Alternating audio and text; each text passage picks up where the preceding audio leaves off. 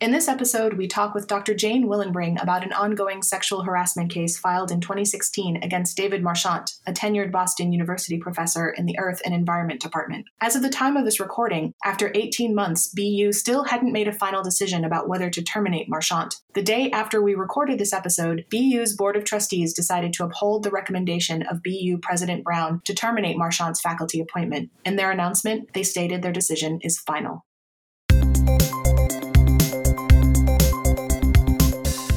Welcome to Warm Regards Conversations from the Front Lines of Climate Change. I'm Jacqueline Gill, an Ice Age ecologist at the University of Maine. In today's episode, we're talking about the dangers of doing climate fieldwork and how the data we need to understand our planet is warming is not only inherently risky to collect, but that being in the field can take a toll on our bodies and our minds, sometimes in unexpected ways. I should also mention that today's episode will involve discussions of sexual harassment, assault, and medical trauma. Joining me from Seattle this week is Sarah Myhre, Senior Fellow with Project Drawdown. Sarah, it's really good to have you back on the show and to hear your voice. It's so good to hear your voice too. I'm really glad to be here today for this important conversation. You and I have talked before on the show about the harassment that's faced by women academics, particularly how interactions with trolls and climate dismissives are often especially bad for us. And and when we were looking for folks to bring on to talk about the risks of field work, which is sort of a different angle, you shared a really scary field experience that you had. I was wondering if you could talk about that. Yeah, totally. When you made that call for scary experiences in the field, I was like, aha, uh, not only do I have one, I have like kind of a deep bench of these experiences. The one that like came to my mind first was being underwater in the Northwest Hawaiian Islands. It's the island arc directly to the west of the main Hawaiian Islands. It stretches all the way across essentially the equatorial Pacific. I'm underwater with my buddy and my research team at about 50 feet below the surface, and the O-ring on my tank exploded. At this point, I had I was a very seasoned diver. I had about a thousand hours underwater at that point. But even still, like as a diver and as a as a research diver, you know, you anticipate that your equipment is out to kill you at any moment. Wow. And so that day, my equipment was definitely out to kill me. And my O ring on my tank exploded and shot this massive column of bubbles above my head to the surface. I had to reach back and turn the tank off and then swim about 30 feet to my buddy and yank his octopus and we buddy breathed up to the surface. I had had enough training that I knew exactly what to do and I had no panic response in that space. But even still, it, it showed you like my life was on the line, my colleagues' lives were on the line to get into these really remote and dangerous places in the middle of the global ocean and take data about what's happening in these ecosystems. So it's like sort of a heart, mind, body experience doing field work often. Did that change your relationship with your data? Did you look at it differently, or did it change your relationship with just being in the field, like, well, the, like the next time you went underwater, or was it just yeah. sort of like, "Yep, this is life"? I think in that at that point, like I didn't have a capacity to internalize what was happening mm-hmm. to me, mm-hmm. and the discomfort that I felt with some of the like cowboy culture of the the social environment on the ship itself and I'd also come, I'd had a backlog of experiences in the Caribbean and in Bermuda around diving and around dangers in the field. And so everything was normalized at that point for me. It was like, oh, yeah, I do put my life on the line to do field work and that's just what I'm expected to do. Like that's what I have to do in order to get my foot in the door professionally. So it wow. took me a while to kind of back out of that. And then a colleague of mine died underwater mm. uh, about four years ago, and that, that really like shifted my boundaries and it really like recalibrated me to think like why had I why had I ever assumed that it was a part of what I needed, what I had to sacrifice my personal safety in order to do really great scientific work? So things were like tangled up in a way that was really harmful and unnecessary. Oh, I'm so sorry that happened to you. We also lost a colleague of ours in Antarctica a few years ago. And it was, I think it shook all of us up in a similar way because, yeah. you know, very often in this geology field science or even ecology field science, as you said, there is this kind of cowboy culture of like having something blow up on your field gear, like, oh, cool, that's an awesome, badass story, right? And, you know, yeah. you hear people trading stories like that and then suddenly you have this experience where someone that you work with and you know see every day is suddenly not there anymore because of the dangers that we face and it just changes those experiences and like you said it makes you really think differently about what we put ourselves through and how we can mitigate that risk and just the kind of pushing back against that culture of ex- it's like this extreme sports culture of science like that's not how it has to be totally agree and i'm i'm really sorry for you and your community of colleagues regarding your your colleague that died too. It's it's really gutting and hard and I think part of the conversation today is like kind of reconciling like the human risk and the the risks we put ourselves into that can be mitigated, right? We can be safer, mm. um, and it's worth it. Um, how do we get there? I agree. So, I want to tell my story, which is uh, before we introduce our guest. Um, so, last summer, I was invited to go to Siberia to film a documentary on ice age extinctions for the BBC and Discovery. And I'd been awarded this NSF grant to reconstruct ice age environments in the Arctic. And part of that involves fieldwork in Russia, which is a place I had never been. So, of course, the chance to go to some of these places that I wanted to work in was this golden opportunity. So, it just made sense from a research perspective to do some reconnaissance. And the trip was amazing until the last day I was there. And I had noticed I'd been really struggling with my breathing in the field, just getting winded really easily. And I was actually beating myself up about it. Um, this sort of push through the pain culture of field work, right? It's supposed to be mm-hmm. hard, it's supposed to be tough. And I'd been going to a personal trainer all summer long. I'd been feeling amazing. And I, and I was really looking forward forward to going into the field in this really harsh and difficult environment because I felt like I was prepared. But then when we got back to our lodging that night, I realized that I was getting winded just walking across the hall to go to the bathroom. And I knew something was wrong. Whoa. I had this voice in the back of my head telling me, what if it's clots? What if it's clots? Right. And especially as a woman who had been on hormonal birth control, you know, there's always this risk. But I told myself I would just wait and take care of it when I got home. I just needed to get back to the States. I would worry about it then with my doctors in my house, like on my own terms. But then the next day, I was walking across a gravel airstrip surrounded by boreal forests to get to this cargo plane that would take me back to Yakutsk for my flight home the next day. And I just was breathing like I had run the 100 meter dash, and my vision was closing in. And I just remember standing on this gravel with this amazing blue sky and these golden trees all around me. And I just remember thinking, this is not going to be the last thing I see. I am not going to die here. And in that moment, I made the decision to stop trying to tough it out. And I called for help. And the team doctor, who I was so grateful, we actually had a doctor with us. You know, people joked about how excessive that was, but it turned out it was really important. Uh, and then the show's producer came. We all decided it was safest for me to fly back to Yakutsk to get proper medical care. I went immediately to the hospital where I had a CT scan and ultrasounds that showed that I had extensive deep vein thrombosis in both of my legs. Basically, I was full of clots, and clots had broken off and were lodged throughout my lungs and basically preventing oxygen from getting to my brain. Oh this all happened so quickly. Suddenly, the diagnosis was there, and the nurses are taking my clothes, my electronics, my cell phone, my wedding ring. They're taking everything. They tell me to get naked, get under a sheet. I get wheeled into the ICU of this. It was uh, hospital number two, which is always the joke. Like, what is hospital number one like? But it all happened so quickly. I couldn't even tell my husband what was happening. I had been texting him to let him know I was getting checked out, but don't worry. And then he didn't hear from me or anybody for 24 hours. He didn't know if I was alive. I had no way of contacting him because they take all your stuff away in the ICU. I was treated for a week in the ICU, hooked up to monitors with oxygen. I couldn't sleep at night because of all the beeping and the lights and everything. They did surgery and put a metal filter in my inferior vena cava. I was getting regular injections every few hours of blood thinners to keep me alive while my body dissolved the clots. And after about a week in the ICU and then another week in a vascular recovery ward, I was discharged from the hospital, spent 10 days in a local hotel, and then an air ambulance transported me home thanks to my fantastic international medical evacuation insurance uh, provided by uh, Discovery. And it took months to get the strength back in my legs and to stop feeling like every twinge or cramp was another clot, to stop feeling like I was going to die any minute.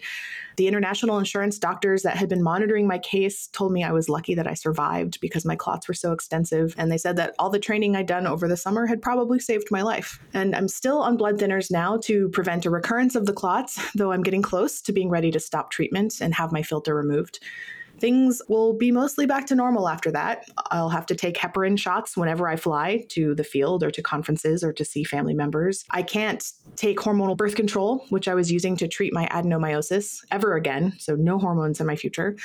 But that near death experience made me approach so many things in my life differently. Everything from my leadership style in my lab to my relationships with friends and family to my approach to my health and to how I advocate for myself at my job. So these experiences not only change your relationship with your research, but they change everything about how you see yourself as a person and the people and things around you that you care about. So, with that, I'd like to, with, with, that, with, that, fun anecdote, um, I'd like to introduce our guest today. Um, this is going to be a heavy show. There's, I don't think there's any way around it. Our guest is Dr. Jane Willenbring, Associate Professor at the Scripps Institution of Oceanography. Jane is not only an amazing scientist, and I encourage you to check out her really fantastic research, but on her own pathway to climate research, she experienced a very different kind of field danger from Sarah and myself.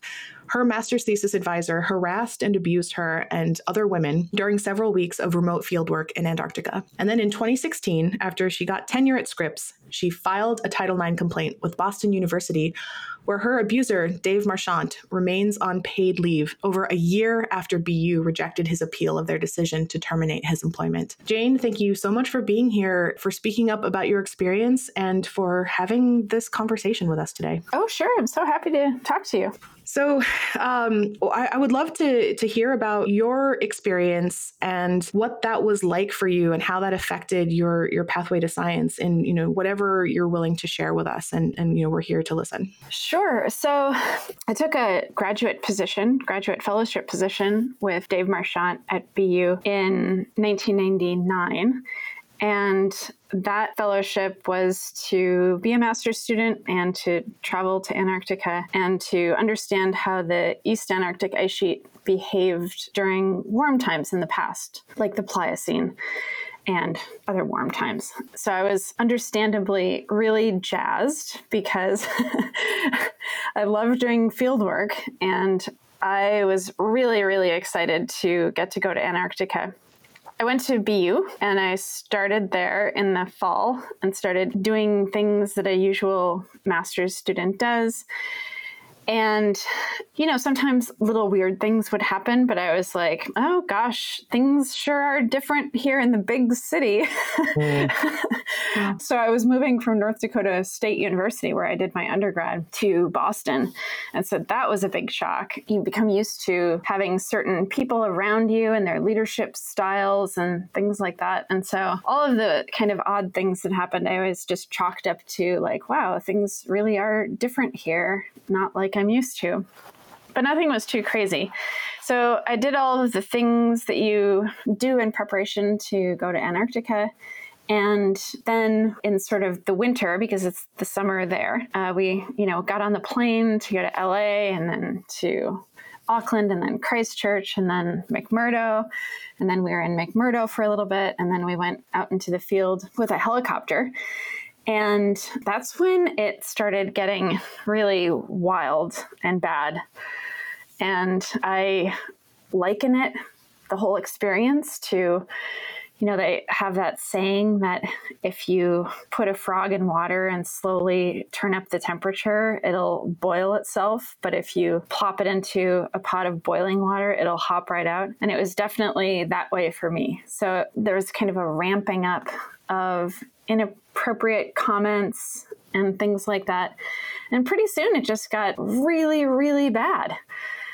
I've realized I'm talking a lot now. For let me know if you have like questions about anything. But like in the end, like some of the the worst things that I remember, like it's really impossible to like remember every little thing that happened. But like every day, he would call me a bitch or the c word. Um, and whore was like his favorite word to use for me. And then some of the time he would also like especially at the end he would also just become enraged and uh, just scream at me tell me that i was stupid a worthless piece of crap and at times he would also push me down and sit on me and i remember one Whoa. particular time where he pretended that he was going to spit on me so oh he like God. dribbled a little bit of spit out of his mouth, and then he was planning apparently to pull it back up, and it just dropped. so he spit on my face, oh and afterward God. he was like, "Oh, I didn't mean to spit on you."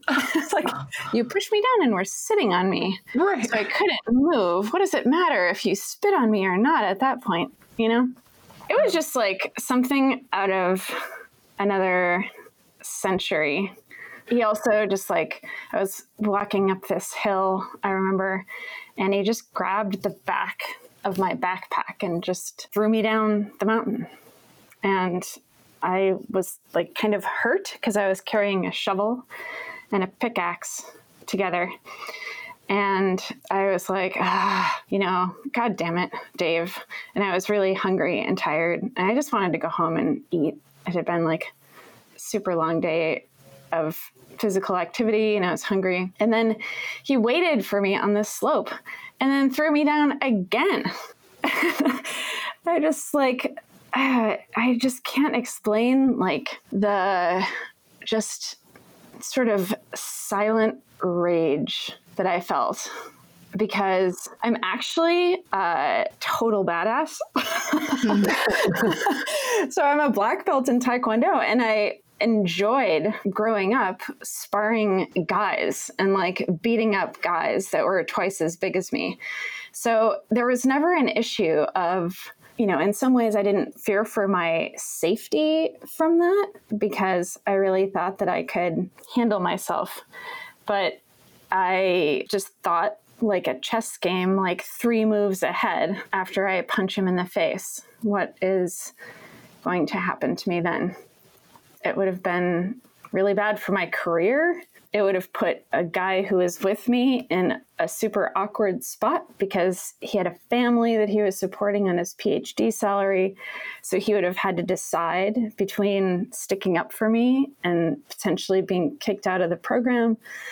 It was just, it was pretty heavy.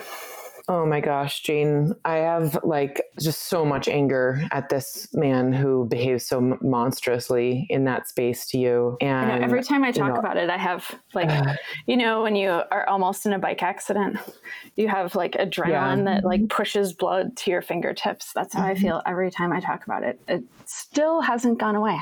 It's crazy. Yeah. I kind of have that feeling too because I I have my own experiences of harassment and sexual violence and that the body remembers, you know, when the, the brain revisits these ideas, the body knows and it doesn't feel safe. And one thing that I wanted to turn towards and ask you about is like there was this physical violation and psychological abuse and putting you in danger. Like there's a lot of things that happened there's this other thing though that I wonder what what the internal experience was for you. Like you were welcomed into a space, into an opportunity that looked like a great opportunity to put you in a p- place professionally where you were going to do this really exciting, unique work. And yet, in, in, in reality, the unique work the amazing you know opportunity was degraded by the fact that you were also predated upon by this monster in this space how did you come out thinking about the work that you did, the scientific work? Oh, I mean, that was kind of a, a sad part of it because I was just thinking, you know, I'd heard other people talk about how they went with their advisors to Antarctica and how awesome it was and how they learned so much. And mm-hmm. I just never had that with him. And uh, so it was really, really unfortunate and kind of a lost opportunity to put it super mildly. Mm. But I remember just craving any opportunity to learn something about where we were, what we were looking at. And there was one particular time where we found some volcanic ash in a moraine. And so that would make it really easy to date the moraine and the ice position because mm-hmm. volcanic ash is an easy way of getting an age on something. And so he was scooping out the ash with a spoon or a little thing that looked like a spoon. And he said, Come here, take a look at this. And so I was like, Oh my God, this is, you know, my thought was, Oh my gosh, this is an amazing thing because yeah. like I had not learned anything the whole time. And then when I got really close to like see these tiny little shards of glass, essentially, which were the little ash crystals, he blew it in my face. I had already had really bad ice blindness from the UV oh. radiation, yeah. you know, shining off the ice. And so my eyes were already just totally stinging like the majority of my waking time. Wow. And so, like, you know, getting glass shards in your eye, even in the best of times is not is not particularly God. pleasant. Well, just, I just remember like that kind of thing. Like it's yeah. it's not just being sort of not getting the opportunity, but it's like thinking that you are and then not getting it. Like mm-hmm. the Lucy pulling the football out, right? Like yeah, exactly. Sort of extra, right. just to be mean. Yeah, you know. Well, and it, it's striking just to me how he used the landscape. He like weaponized the remoteness and the harshness of that place against you, and just thinking about you know this is such a dangerous environment anyway.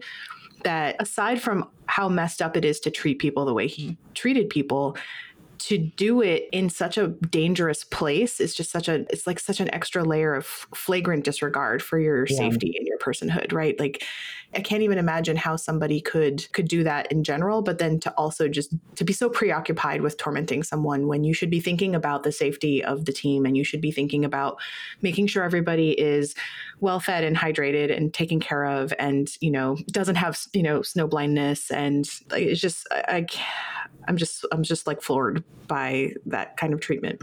Yeah, it was definitely there was a lot of machismo. Mm-hmm. Um, mm-hmm.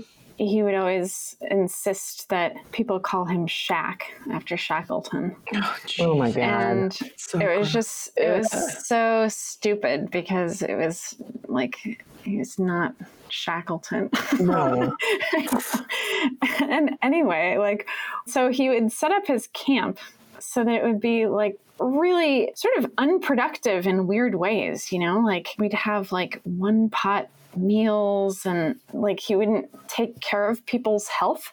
So he would try to take them out the first day and just totally break them, you know, like take them on the longest, he would call them death marches. Oh my God. As possible. And like, it's so unproductive even like mm-hmm. you know without yeah. the meanness of it it's just an unproductive thing to do because like then someone could hurt themselves yep. if you don't if someone's not used to hiking and then they'd have to go back and then you'd have one less person and you'd have to waste helicopter hours just being pragmatic about it mm-hmm. to you know have them come out of the field well there's two things one, well, so many things, but I'll just pick two. One, like Shackleton died of a heart attack in the field. So I feel like that's maybe not like it's just uh, in terms of like call me Shaq, like, okay, buddy, like that's if that's what you want. But number two, like I want to talk about that macho culture of mm-hmm. field work and how that adds risk. I mean, so field work is going to be risky anyway, you know, working near a volcano or working on the ice or working on the ocean, like there are inherent risks to that. But then there's this extra really nasty element of this machismo, right? It's all about the first descents or eating really crappy food or hacking your way through the jungle and I don't use bug spray and I don't care about ticks or you know whatever.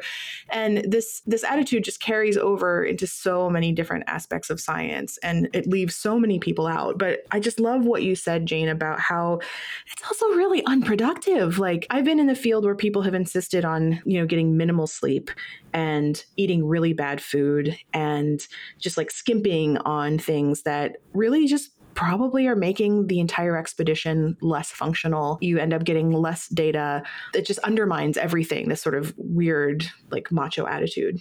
Yeah. I couldn't agree more. You know, I always think about that in terms of like now I have a group and I think I get maybe 80% of the way to being a good mentor and advisor just by saying I'm not going to do the things that people did when I was a trainee. But I was just thinking about like the opposite of macho experience. So, like, a male postdoc was in the field with me and he was digging a hole and he cut his hand on a sharp side of the shovel. It was really bleeding a lot. And so I happened to have a maxi pad in my backpack. And so I like put it around his hand and he was like, wow, this is really nice. I was just going to ignore it. oh. but this uh, is like the uh. perfect thing for it. I was just thinking like wow. how not macho that was and how it was better for everyone. yeah. Yep. I love that. Yeah. And also just, I mean, that makes me think too of like when you know you start to prepare for an expedition or someone asks you to go on an expedition and you start to just probe a little bit just to get a sense of how much they've thought of things like this. Like have you thought about safety? Have you thought about how will i menstruate in the field? You know how do we handle that? Mm-hmm. sort of basic you know hygiene safety issues and it's really telling when people have never thought of it. I was actually invited to go on this expedition to Heard Island, which would have been incredible. Very few people have been there. You know, it has no known invasive species and it's a, it's a subantarctic island. And it was this weird group of people they were the um, what is it? The ham radio operators. Apparently, they love collecting like locations, so that they'll like help fund expeditions to get people to certain locations, so that so that like all the hobby ham operator people can like connect with you, and then they get little certificates, and they like it's like Pokemon, but like for the radio. So anyway, so there's this expedition, and it was going to be for ham radio operators, but they wanted scientists to come, and the ship they were able to get was like some South African Navy training ship, and I was like, cool. So are, are there going to be any women there? And they're like, no. and so it's going to be me and a grad student, the only women. And I was like, all right, so what have you, how have you thought about, you know, our safety and our health? And they're like, what do you mean? Like, I was like, have you ever been with women in the field? Like, have you thought about this at all? And they just hadn't. And so I, I said no to this opportunity because it was just so clear that none of the people organizing it were thinking about this experience in the same way that I was. And that was just not compatible. But it meant saying no to what could have been an incredible opportunity. But just so it's like, like you said earlier, Jane, about just feeling like you have these you have these trade-offs between your career and your your safety. And like being forced in the moment to make that decision is so fundamentally unfair right? Like because not all people have to worry about it. And so then you get these guys that don't have to make those decisions. They don't have to think about this stuff. And it's just one more way in which they kind of get ahead. Yeah that's definitely true. So good that you said that for your your student too that you actually like made a specific point of it. That's great I remember when I was doing my PhD in the Arctic, we were in Labrador and in the Torngat Mountains. And I remember, you know, I did that thing where you take birth control longer than you should so that you don't have your period, you know? Mm-hmm. And I because I was really worried about polar bears. To this day, I don't know if that's a myth or not that polar bears are attracted to the smell of blood. But anyway, I was freaked out about it, and I was just like, I'm not dealing with this. And so I was doing that, but then I realized like that meant that I was going to run out at some point because I I didn't have enough to go the entire field season. And so I remember that this float plane that was supposed to come pick us up was just like, oh, the float plane decided not to come. And I was asking them, like, well, do you know when it might be? You know, like we had we didn't have communication with anyone outside of this area, so it was just like, oh, there must be a weather problem. And it was just suddenly, I was just like, oh my gosh, we might be here for who knows how long. Like if they had a weather problem, that could happen for like a week. Mm-hmm. Or maybe they, you know, like you start thinking about all these things like, well, how do you know they're just delayed? We don't actually know anything. Right. And so I was just imagining it worked out. They came the next day. But I was just thinking, like, I have not planned for this, like, sudden, they're not picking us up thing when there are, like, baited polar bears all over right just like, waiting for me to run out of like ugh. the hormone part of my pill cycle.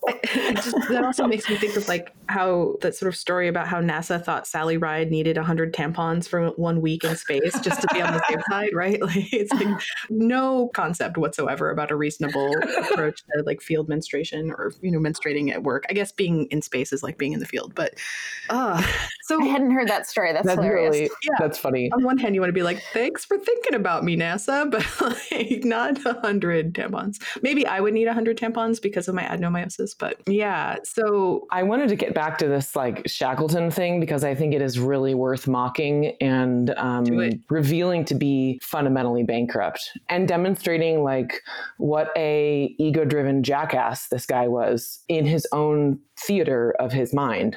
Because this behavior in the field around exploration and around you know knowledge generation is connected then to the tropes around who brokers knowledge in the culture writ large right? We have these tropes around this idea in the culture that the place that knowledge comes from is the great man with all the answer you know? The great man who is elevated the scientific genius the one that's at the tip of the spear who is the, the brave leader and the you know the shackleton in the storyline Mm-hmm. And ultimately, we all know that that's actually not how science is done. Science is done through massive collective action and instrumentation and documentation, institutions, training, um, relationships, collaborations. Like that's where science is actually done. But the trope is oh, there's one genius in his lab with all the answers it's so frustrating because Dave Marchant, he used that trope and probably behaved in line with that trope in order to gain power and influence people and to socially signal to other people that he was the power broker in that environment and in that that social setting. But it's a joke. Like it's not a real thing. It's much of as much of a joke as any other kind of like play acting in that space. But we don't reveal it to be a joke and theater. It's sort of socially unpalatable to reveal these egos as being so fragile and so really on a foundation of nothing. So I guess I don't have a question around this, but I, I wonder if that's like resonant with you, Jane, around these this trope of the great man in that space. Yeah. The crazy thing is, if you asked a whole bunch of people in his field, name the one Antarctic researcher who was an ego driven maniac in the theater of his mind, they, would, they would all, which is a great line, by the way, they would all, I think, say him. It was sort of a well known thing that even among people who make decisions, that he was like this. And so that was kind of crazy. But then I totally agree with your point. Like when people are thinking about like, oh, but then we wouldn't have had all of this knowledge if he hadn't done all that work. And to me, the the real question or the counterfactual of that is not what if he had never been there is what if a researcher who was an effective and productive mentor mm-hmm. and colleague mm-hmm. have produced in that same time with those same opportunities without stepping on people's ideas and and so that's the real question. You aren't losing something, you're potentially gaining something even better yeah. by replacing these people with others how much more would we know if we were if those people were lifting people up and building instead of tearing everyone else down. I mean, yeah, exactly. I right. mean, like all of the research says that not only is, you know, having sort of a diverse group around you the right thing to do from an ethical standpoint, but it actually also, from a pragmatic standpoint, also produces more research. And so if you have one person who doesn't allow ideas from anyone else and who actively stifles ideas from trainees and people around him. How is that giving you the best science? Right. It seems like it's not. Yeah. Completely agree. And that really brings in the chain of power around him, right? Because all the ways that he his behavior was looked away from or excused or ignored because it would have caused too much trouble, right? Don't want to rock that boat. So oftentimes like the example of his behavior is not just a story about he as an individual. It's also a story about a comprehensive system that allowed for his behavior to happen in these elite and remote and dangerous settings. So it indicts so many levels of organization. From my position, it indicts many, many levels of organization and it shows you like the scale of work that needs to be done inside of institutions and funding agencies to really center and listen to the violation of individuals and then the collateral damage of that violation inside of you know knowledge generating communities again, like my hair can be on fire very quickly over these issues because it just, like you said, this is an issue around the efficacy of basic science. Yeah. Well, which and, is why I love, yeah. yeah, it's why I love that um, in the recent, I believe it was a, the National Academy of Sciences report on harassment. I mean, they talk mm-hmm. about this as a research ethics issue, which is like, finally, mm-hmm. yes, we're framing this in an, you know, in a way that, you know, maybe people will understand it's not just diverse, you know, about diversity for diversity's sake. Like it's literally a violation of research ethics to be abusive to trainees, to have these structures that keep certain people out of science. And, you know, it just, it goes to the very core of research. And, it, and, and that point just, I think it's around this criticism that we don't have to care about people's safety or well being as long as the data are good and the person mm-hmm. can be an asshole as long as they do good science. And this just gives a lie to that because we know that the science is compromised when you have people who are abusive or who are inconsiderate of the who basically abrogate their responsibility to provide a supportive and safe research atmosphere. Yeah, it's really kind of crazy. And I think one of the really wonderful things that has come out, I mean, a lot of people were working on this that I didn't know about for a, a very long time, obviously. But I think it hasn't been on people's radar for a long time. And now there's a conversation that just wasn't existing before. I honestly thought when I came to BU with this complaint that they would be happy to know about it. Mm. And I was so surprised that they weren't. Yeah. it was kind of a crazy experience. And now I know that that's like, and I also thought that I was in like the 0.00001% of people who had to deal with this kind of thing. So much has come about since 2017, I think, is like the big time when people started switching about how they spoke about these kinds of things. And it was a big shock to me, too, how often it happened, even though it had happened to me.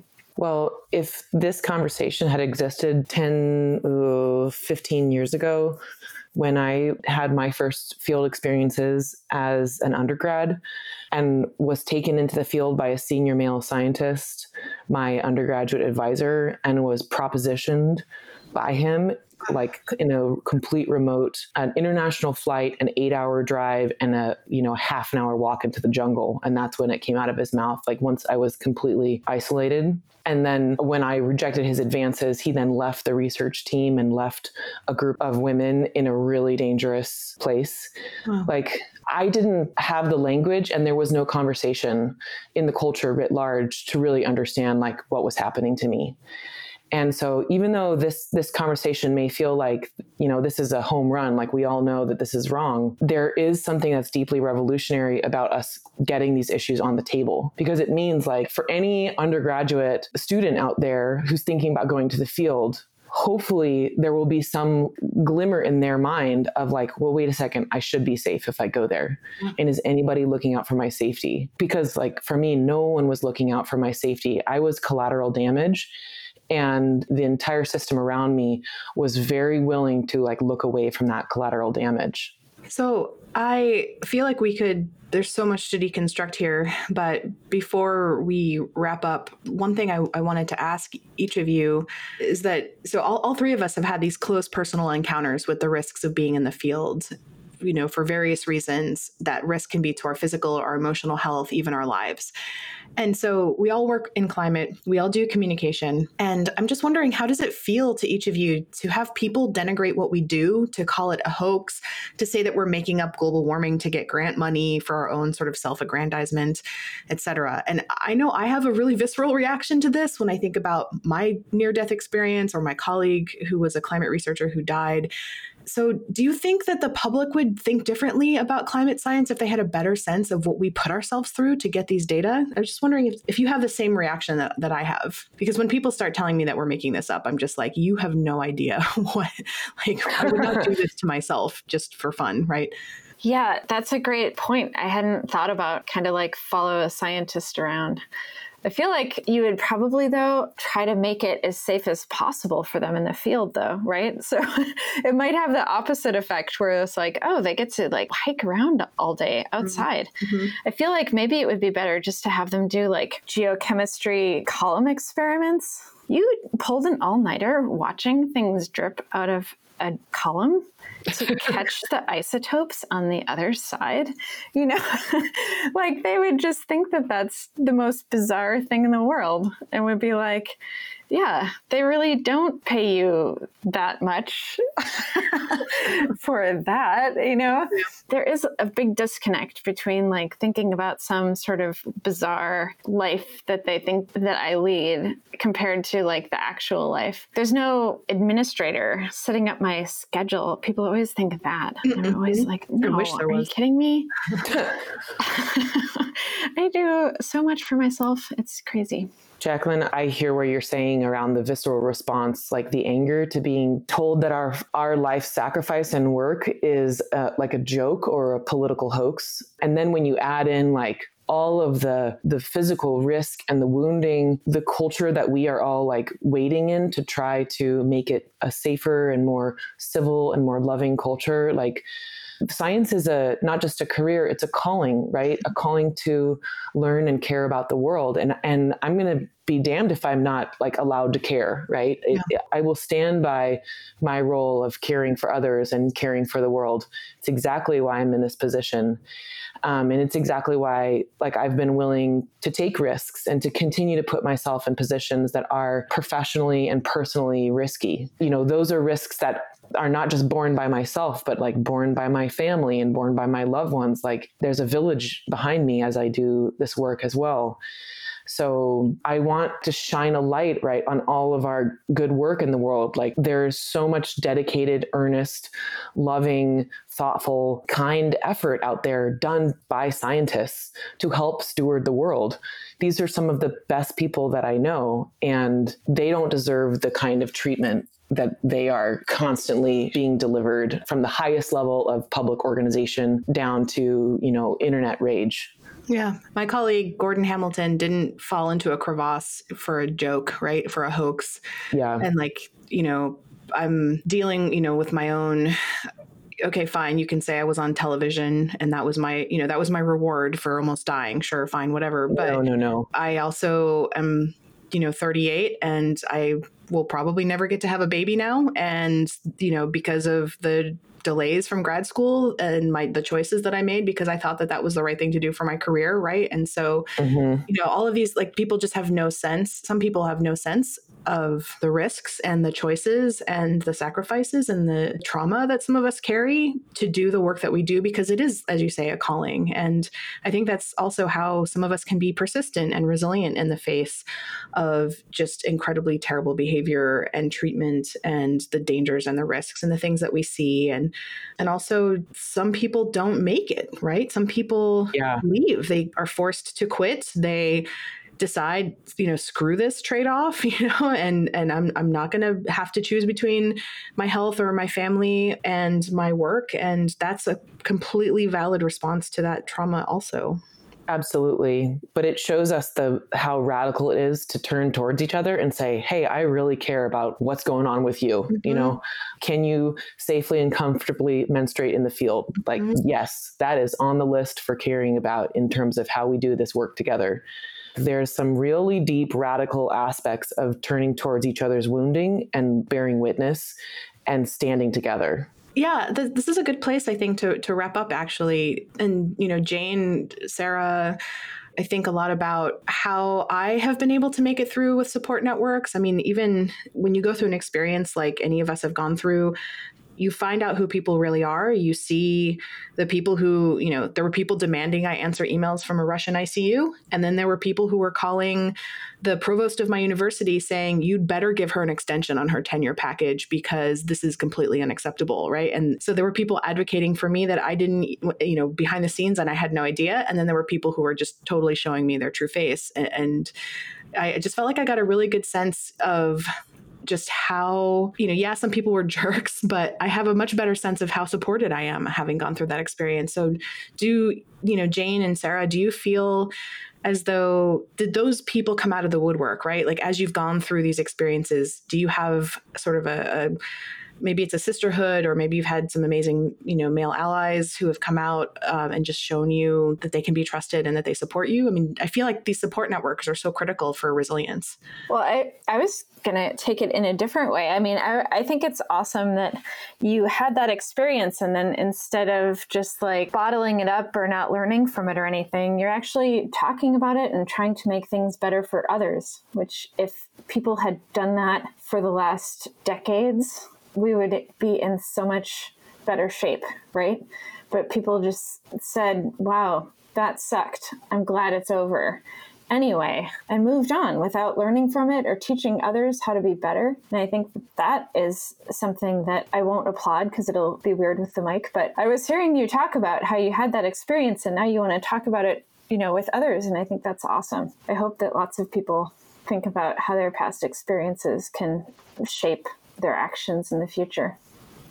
Because that's how I it's totally, going to get better, right? Absolutely, Jane. That's such a really wise sentiment. Is the um, the role that we play in lifting ourselves out of subjugation by telling our own stories to ourselves to begin with, and so many of us put our stories in a box and close them and say, "I can't revisit this." because there's nothing I can do. But the, the real like power in revisiting and owning our stories and not silencing ourselves is that we pave a way for people in the future and, and people who are in this career right now, but maybe in less senior positions than we are. That's a real power that we can use on a day to day basis to change the world and that's kind of what we're doing right now too. I know. Isn't it great? Yeah. Thank you for being i mean I don't want to say thank you for like being a part of that because you shouldn't have had to you shouldn't have had to be in this position in the first place, but having lived through what we've all lived through in our own ways, I'm just really honored to know both of you and the ways in which we take our experiences and look forward to basically make things better for the people who come after us. Yeah, thanks so much for having me on. It was so great to talk to both of you. Yeah, and likewise. Thank you. And I hope that asshole gets fired. Oh my God. Someday. Jeez. It's like last week, I think, was 400 days since they announced that he didn't get the appeal. They really have to think on it, you know, really just take their time. What's well, the what is the moral thing to do? Oh, I know. It's like I am in academia, right? I know how long it takes to form a committee and for that committee to get together and for that committee to pass on a report for someone to sign. All of those things can be done in 365 days. Definitely. All Indeed. those steps. So the longer it goes after 365 days, I'm just like, come on, yeah. people. We get tenure in less time long. than that, right? Like the tenure process doesn't take that long. And exactly. Yeah. Think how much other stuff they did yeah. during that time. Well, I hope there's a positive outcome soon. And if if our listeners want to write some letters about that, then um, that's something we can do for sure. Mm-hmm. Um, so I think we'll end there. I think that's a great. So there's your warm regards homework, everyone, for the week is to send an email to to BU. And instead of our usual segment on the unexpected science of climate change, it felt more appropriate to wrap up our discussion by sharing some of the research on fieldwork safety. So this is an active area of research. People are actually going out there and trying to quantify the prevalence of this.